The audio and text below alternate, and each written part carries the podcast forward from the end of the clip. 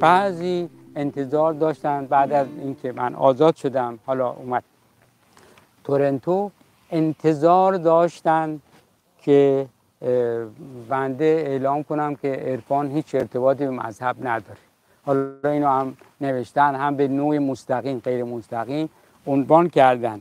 من وقتی یه سری مسائل رو گفتم که مربوط به مذهب بوده. دوستان اومدن گفتن ما فکر می‌کردیم که شما دیگه مذهب رو می‌ذارین کنار و اینا در شرایط ایران بوده و شما تو اون شرایط دادیم مطالب رو دادیم. نه اصلا اینجوری نیست.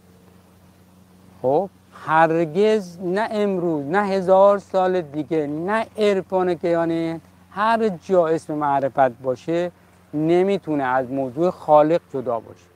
وقتی موضوع خالق پیش اومد موضوع دین پیش میاد. هیچ راه گریزی نیست.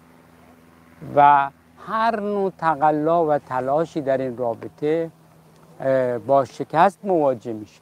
مگر اینکه منظور افراد یه سری مدیتیشن های باشه که relaxation و از اینجور مسائل باشه. ولی اگه قرار باشه مخصوصا یک مکتب انسان شمول باشه و در تمام زمینه ها حرف برای انسان داشته باشه اینجوری نیست. و نمی‌تونیم به این سادگی مسائل رو ما خاتمه بدیم. بله از کنم خدمتتون که پس این کوشش بیهوده ایه که برخی ها می‌خوان شعار میدن که ما عرفان رو از دین جدا می‌کنیم و اینها برای اینکه مخاطبی پیدا بکنم